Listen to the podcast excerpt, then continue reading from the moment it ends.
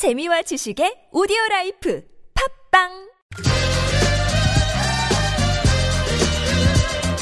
이정열 전 부장 판사의 사이다 같은 법률 이야기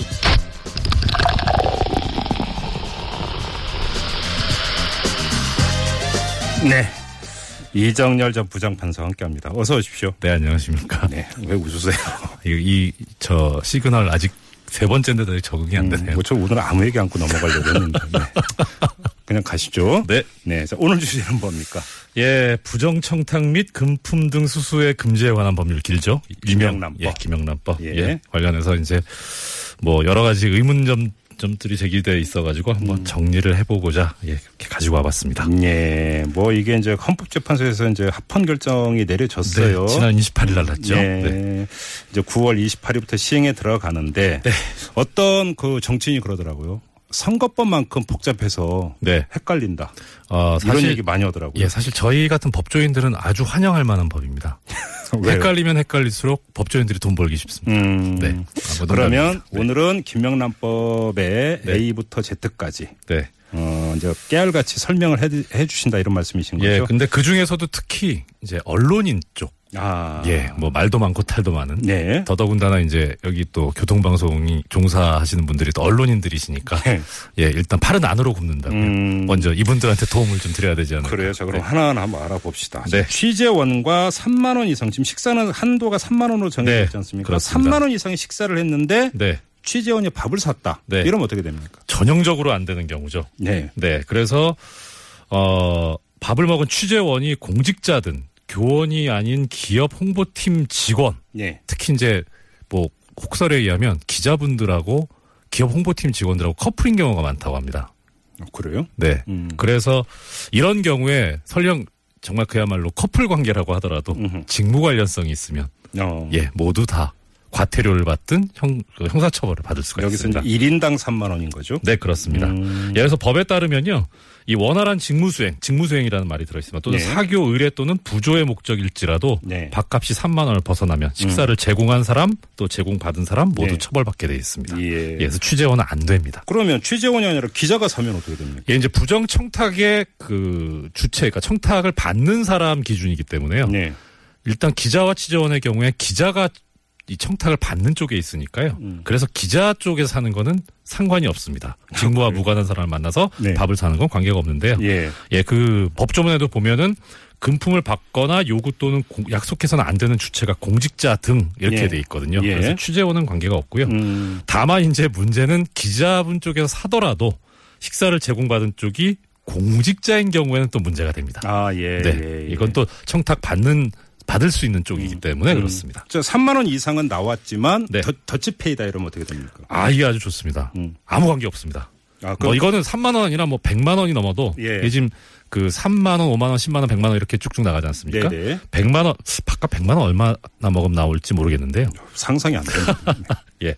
아무튼 각자 먹은 것을 각자 낸다면은 법 위반에 해당하지 않습니다. 네. 이 관련해 가지고 뭐긴 뭐 내 돈 내고 내가 먹는데. 예, 그렇죠. 예. 그래서 어, 이, 최, 이 법을 최초에 발의한 김영란 전 국민권익위원장도 이 기자회견에서 쉽게 표현하면 이 법은 더치페이법이다. 어, 예, 그렇죠. 각자 자기 것을 자기가 계산하는 습관을 들이자. 네. 예, 이렇게 설명을 제가 했습니다. 여기서 잠깐 새길로 빠져갖고요. 개인적으로 상당히 궁금한 게 하나만 여쭤보겠습니다. 네. 뭐 제가 이 색다른 시선 만드느라고 고생하는 우리 스텝에게 네. 한번 쐈습니다. 네. 이럴 때는 어떻게 됩니까? 안 됩니다. 안 서로? 간에 안 됩니다. 서로 아, 간에. 안 됩니까? 네, 안 됩니다. 아, 같은 스텝이고 같은 일원인데도 안 됩니까? 예, 이게 뭐 일단 어떤 뭐 날 위해서 좋은 대본을 써달라고 할 수도 있고요. 네. 예, 나를 좀 더 그 특정 프로그램을 더 맞게 해달라고 하- 할 수도 있고요. 아, 이게 아, 무슨 무서운 법입니다. 선의로 그냥 고생하시니까. 이게 지금 선의 악의를 불문합니다. 그래요? 네. 안 된답니다. 네, 알겠습니다. 아, 이거 나, 나가서 이거 혼나겠는데요? 자, 또 하나의 경우를 봅시다. 네.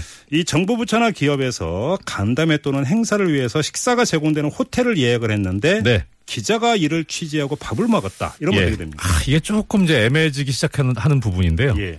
일단 통상적인 범위 내라면 관계 없다는 게 이제 법 해석상은 그렇습니다. 네. 그런데 이제 조문을 보면은요. 네. 직무와 관련된 공식적인 행사에서 네. 공식적인 행사에서 주최자가 참석자에게 통상적인 범위 내에서 네. 일률적으로 음. 제공하는 교통, 숙박, 음식물 등의 금품은 허용된다. 어. 예, 는 건데요. 예. 이제 통상적인 범위가 어떤 범위냐? 네. 사회상규상 허용되는 범위다라고 보면은 음. 사실 맞는데 이것도 좀 모호하잖아요. 예. 그러니까 쉽게 보면 어느 특정한 사람, 언론사, 음. 기자에게만 하는 게 아니라 예. 광범위하게 쭉 하는 거라면, 크게 하는 거라면, 그러니까 예. 불평등하게 취급하지 않는 거라면 관계 없다라고 해석이 가능합니다. 아, 지금 사례가 너무 많은데요. 자, 네. 또이 출입처로부터 5만 원 이상의 홍보물을 받았다. 네. 이러면 위반입니까? 이거 이 홍보물은 일반적으로 배포되는 것이니까요. 예. 예, 특정 개인을 위해서 주는 게 아니니까 이 경우에는 상관이 없습니다. 여기서 홍보물이라 하면 예를 들어서 기업 마크라든지 뭐 이런 그렇죠. 게 찍혀 예. 있는 경우를 말씀하시는 예, 거예요? 그렇습니다. 뭐 개업 기념, 뭐 이전 기념, 뭐 네. 이런 식으로 해서 네. 주는 뭐 우산이라든가, 네. 예, 뭐 예를 들어서 뭐 가방이든 뭐 뭐 이런 예, 축 발전 이렇게 적 예, 그렇죠. 네. 네, 그런 것들을 얘기합니다. 다만 이게 명절 명절 선물인 때는 안 됩니다. 이건 또 5만 원 한도 내서 아, 아 그, 만또돼 있습니다. 명절에는 또 안 되는 예. 겁니까? 그래서 같은 홍보물이라도 명절 선물이 아닌 경우만 예. 아, 관계가 없다는 예, 해석이 오, 나옵니다. 이것도 있네요. 그러니까 자, 공연기획사가 네. 이 공연 티켓을 제공을 했는데 취재가 아닌 목적으로 이그 그 공연 티켓을 갖고 가서 공연을 봤다. 네. 이러면 어떻게 됩니까? 아주 가능성이 큽니다, 이 경우에. 뭐 일률적으로 말씀드릴 수는 없는데요. 네. 일단 가능성이 큰 쪽에 무게가 있는데 특히 기자분 같은 경우에는 기사를 써달라는 잠재적인 이유가 있을 수 있기 때문에 예. 절대 공짜표를 받으시면 안 됩니다. 아, 예를 들어서 영화 같은 경우는 뭐 그 이제 그 가격이 네. 뭔가 예를 들어서 3만 원이든 5만 원이든 그 이하인 경우가 거의 커이에 요새 대부분이니까. 그렇죠. 예. 근데 예를 들어서 뭐 시사회나 이런 데 초대하는 경우가 많잖아요. 예, 근데 뮤지컬이라든가 근데 특히 문제는 그건 금액 한도 아래니까 상관이 없습니까? 아 그거는 그 금액하고 관계가 없이 직무 관련성이 있으면은 법 위반의 가능성이 있습니다. 그렇습니까? 네. 예. 네. 그래서 이때는 대가성 여부를 불문하고 음. 예 하여튼 뭐 특히 이제 비싼 뭐 예를 들어서 오페라라든가 네. 뭐이 콘서트 같은 경우에 네. 이 경우에는 또 100만 원이 넘어갈 수도 있는데요. 설령 100만 원 이하라고 하더라도 음. 어. 이 해당 금액의 두배 이상, 다섯 배 이하 과태료를 물 수도 있습니다. 예. 일단 대가성이 없더라도 그렇습니다.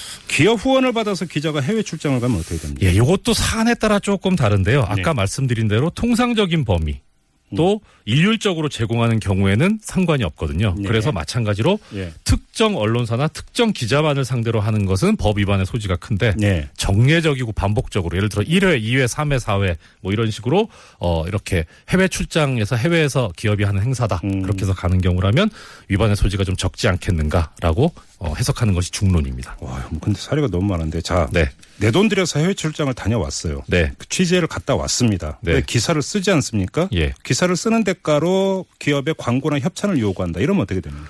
이건 사후적인 거죠. 네. 네.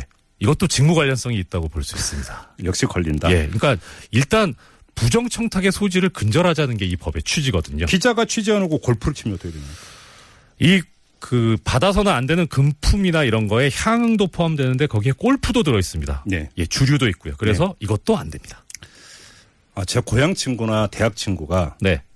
그 기업 홍보실에 근무를 해요. 네. 친구가 결혼을 한대요. 네. 그러니까 그 내 친구이지 않습니까? 예. 그 부조를 했어요. 예. 어떻게 됩니까?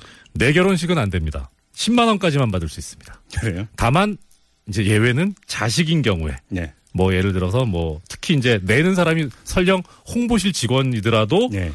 뭐 8촌 이내 혈족, 음. 4촌 이내 인척인 경우에는 상관이 없습니다. 액수는. 다만 저기 아까 말씀드렸던 대로 부조의 목적이더라도 10만 원까지만 되고요. 내 결혼식인 경우에. 아, 내 결혼식이. 예. 내 결혼식이 아니면 상관없습니다. 아, 그렇습니까? 네. 다음에 이제 뭐 예를 들어 상조회라든가 향후회라든가 이런 단체에서 주는 일률적으로 주는 경, 경조사비 이거는 아무 상관이 없습니다. 지금 여러 가지 뭐 사례를 살펴보지만 너무 뭔가 복잡한데요. 네. 마지막으로요. 예. 공식 좀 하나 만들어 주세요. 어떻게 이해를 하면 되는 겁니까? 뭐 김영란 그 전 권익위원장께서 말씀하셨는데요. 더치페이로 해석하면 좋습니다. 뭐 속칭 예. n분의 1, 음. n빵. 네. 네.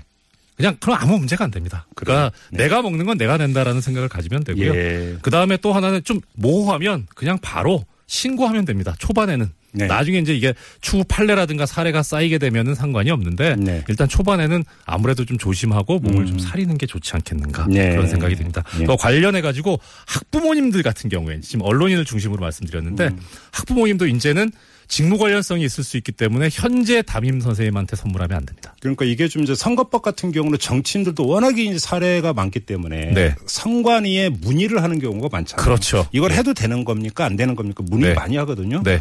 이김 명란법 같은 경우 이런 식으로 한번 상담을 해주는 뭐가 좀 있으면 좋겠어요. 예, 국민권익위원회에서 그걸 전담해서 지금 소관부처가 음. 국민권익위원회라서 네, 예. 거기서 하는 게 좋을 그러게요. 예, 물어보시면 좋을 것 같습니다. 알겠습니다. 네. 자, 오늘은 이정열 전 부장판사와 함께 김영란법 언론인과 관련된 네. 사례들을 한번 쭉 살펴봤습니다. 고맙습니다. 예, 감사합니다.